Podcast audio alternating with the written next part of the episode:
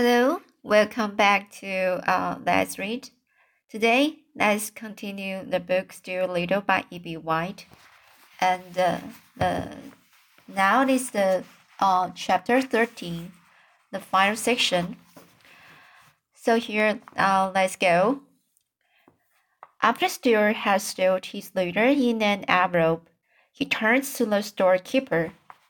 Where can I get hold of a canoe? he asked. Right here, replied the storekeeper. He walked over to his uh, souvenir counter and took down a little uh, birch bark canoe with the words Summer Memories stamped on the side. Stuart examined it closely. Does she leak? asked Stuart. It's a nice canoe, replied the storekeeper, bending it gently back into shape with his fingers, it will cost you 75 cents plus a penny's tax. Stuart took out his money and paid the man. Then he looked inside the canoe and noticed that there were no pedals.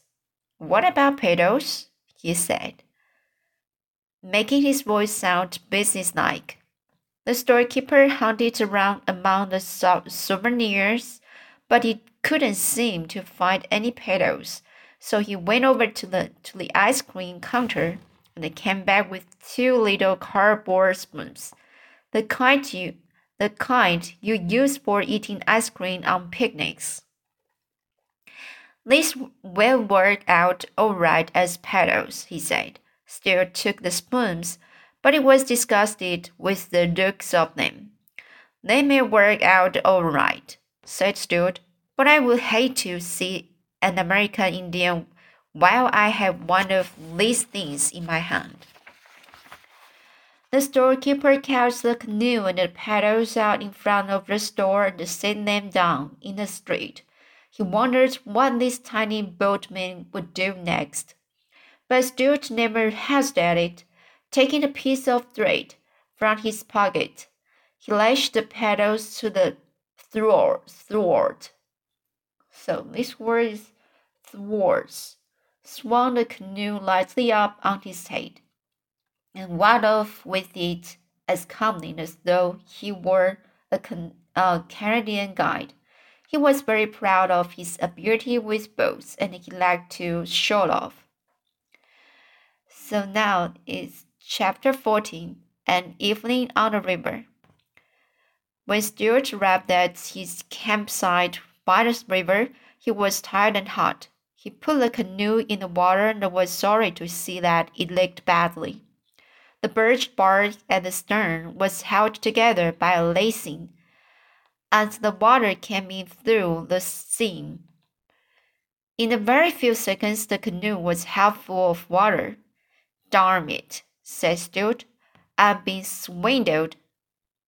I've been swindled he had paid 76 cents for a genu genuine Indian birch bark canoe, only to find that it leaked.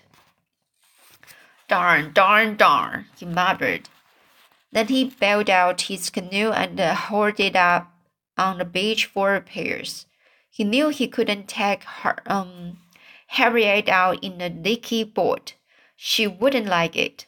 Tired though, tired though he was, he climbed a spruce tree and found some spruce gum.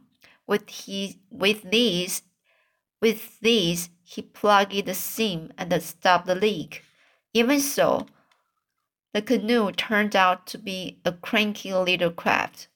If Stuart had not had plenty of experience on the water, he would have got into um, sub, uh, severe servers servers trouble. Serious sorry. So he would have gone into serious trouble with it.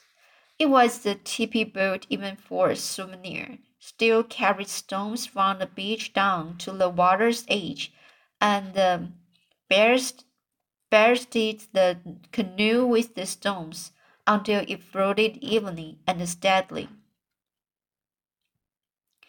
He made a bed rest so that Harriet would be able to lean back and trail her fingers in the water if she wished.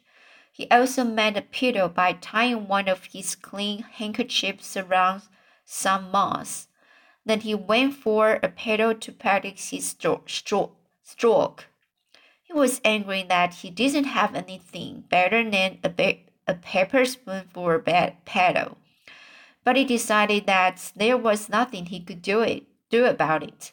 He wondered whether Harriet would notice that his paddle was just an ice cream spoon.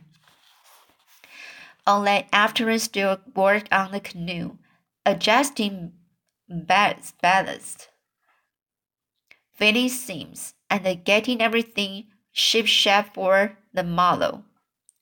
He could think he could think of nothing else he could think of nothing else but his date with Harriet.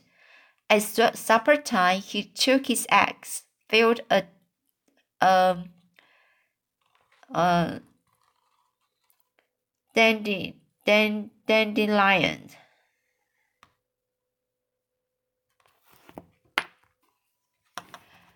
Uh, here, uh, filled a dandelion, opened a can of deviled ham and had a light, light supper of ham and the dandelion milk.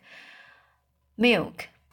So sorry. So this sentence. Um, I repeated this uh, uh, uh, once again. So here, at supper time, he took his axe, filled a dandelion, opened a can of de- uh, devil ham, and had a light supper of ham and the dandelion milk. After supper, he propped himself up against the fern, bit off some spruce gum for, for chew, and lay, lay there on a bank, dreaming and chewing gum. In his imagination, he went over every detail of Tomato's trip with Harriet. With his eyes shut, he seemed to see the whole occasion plainly. How she would look when she came down the path through the water, how calm and peaceful the river was going to be in the twilight, how graceful the canoe would seem drawn up on the shore. In imagination, he lived, lived every minute of their evening together. They would paddle to a large water lily pad up, upstream, and he would invite Harriet to step out on the pad and sit a while. Stuart planned to wear his swimming trunks under his clothes so that he could dive off the lily pad into the cool stream. He would swing the crawl stroke up and down and all around the lily pad. While Harriet watched, Admiring his ability as a swimmer, Stuart chewed the spruce gum very rapidly as he thought about this part of the episode. Suddenly, Stuart, Stuart opened his eyes and sat up. He thought about the letter he had sent, and he wondered where, whether he had ever been delivered. It was an unusually small letter, of course, and might have gone unnoticed in the letter, letter box. This idea filled him with fears and worries. But soon he let his thoughts return to the river, and as, as he lay there, a weaver, um, whippoorwill began to sing on the opposite shore. Darkness spread over the land, and Stuart dropped out dropped off to sleep. The next day dawned cloudily.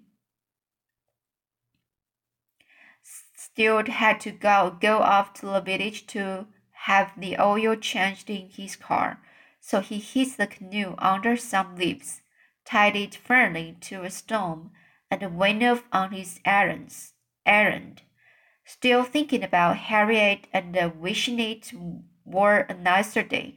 The sky looked rainy. Stuart returned from the village with the headache, but he hoped that he it would be better before five o'clock. He feels rather nervous, as he had never taken a girl canoeing before. He spent the afternoon lying around camp, trying on different shirts to see which looked best on him, and combing his whiskers. He would no sooner get a clean shirt on shirt on than he would discover that it was wet under under the arms from nervous perspiration, and he would have to change it for a dry one. He put on a clean shirt at two o'clock, another at three o'clock, and another at quarter past four. This took out most of the afternoon. As five o'clock drew near, Steele grew more and more nervous. He kept looking at his watch, glancing up the path, combing his hair, talking to himself, and fidgeting. The day had turned chilly, and Stuart was almost sure that there was going there was going to be rain. He couldn't imagine what it would do if it should rain rest just as Harriet Ames showed up to go canoeing. At last, o'clock arrived. Steele heard someone coming down the path. It was Harriet. She had accepted his invitation. Steele threw himself down against the stump and tried to strike an easy attitude as though he were accustomed to taking girls out. He waited till Harriet was within a few feet of him.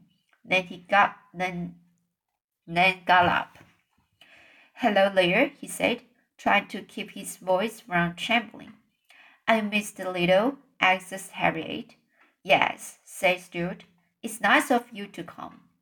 Well, it was very good of you to ask me, replied Harriet. She was wearing a white sweater and a um, tweed, tweed, tweed skirt, short white wool socks, and sneakers. Her hair was tied with a bright colored handkerchief, and Stuart noticed that she carried a box of, of peppermints in her hand. Not at all glad to do it, said Stuart. I only wish we had better weather. Looks rather sticky, don't you think? Stuart was trying to make his voice sound as though he had an English accent. Harriet looked at the sky and nodded. Oh, well, she said, if it rains, it rains. Sure, repeated Stuart. If it rains, it rains. My canoe is a short distance up the shore. May I have may I have you over over the rough places in the path? Stuart was a, a courteous, courteous, courteous mouse by nature. But Harriet said she didn't need any help. She was an active girl and not at all inclined to stumble or fall. Stuart led the, led the way to where he had hidden the canoe, and Harriet followed. But when they reached the spot, Stuart was horrified, horrified to discover that the canoe was not there. It had disappeared. Stuart's heart sank. He felt like crying. The canoe is gone, he groaned. Then he began racing wildly up and down the bank, looking everywhere. Harriet joined in the search, and after a while they found the canoe, but it was a mess. Someone had been playing with it. A long piece of heavy string was tied tied on tied to one end. The, the ballast, the best rocks were gone. The pedal was gone. The backrest was gone. The spruce gum had come out of the seam. Mud was all over everything. And one of the pedals was unbent and twisted.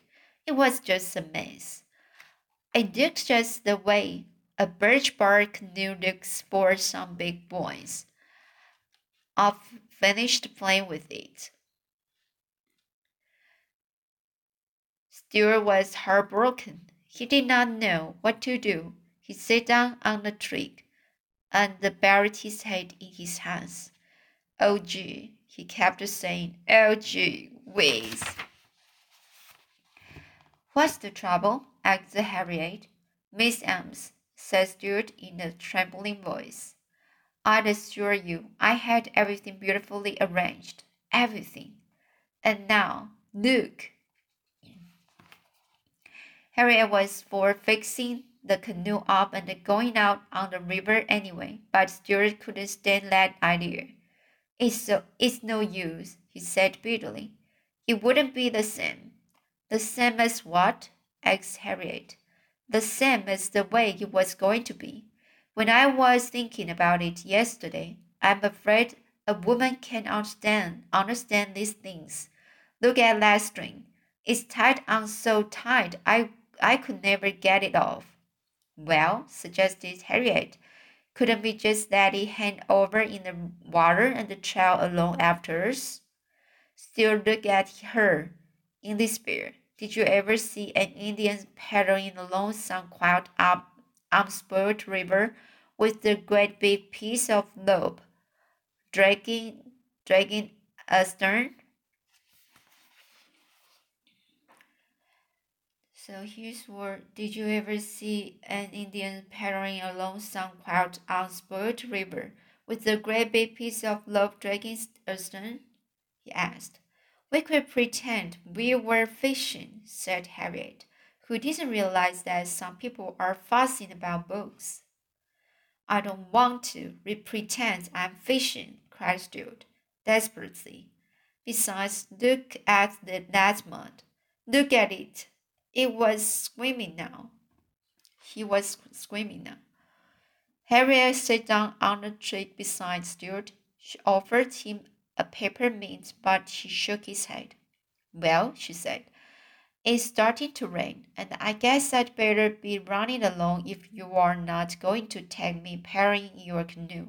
I don't see why you have to sit here and sulk. Would you like to come up to my house? After dinner, you could take me to the dance at a country club. It might cheer you up. No, thank you, replied Stuart. I don't know how to dance. Besides, I plan to make an early start in the morning. I will probably be on the road at daybreak.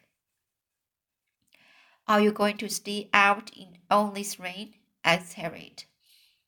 Certainly, said Stuart. I will crawl in under the canoe. Harriet shrugged her shoulders. Well, she said, goodbye, Mr. Little. Goodbye, Miss Ames, says Stuart. I'm sorry our evening on the river had to end like this. So am I, said Harriet, and she walked away along the white path toward Tracy Lane, leaving Stuart alone with his broken dreams and his damaged canoe. So so this chapter sounds um, very bad, right? And I don't know why Stuart so um, insist just um, uh, holding this bad uh, bad sense, bad uh, emotion. Okay, I think the Miss Ames uh, she was just uh, trying to um, making him cheer up but um, she just um, I can do it, can reach it. So then the dad just like is is is broken. It's not like uh the the imagination uh us still think thought. Okay. Uh, I feel I, I have I had to know a good condition for uh, reading this chapter. Uh, okay, so I will read uh, ch uh, chapter 5 next time. Chapter 5 is called The Heading North. So, the chapter 5 is the final chapter for this book. I hope uh, I can just uh, read it uh, fluently next time. That's okay. And thanks for listening. And see you.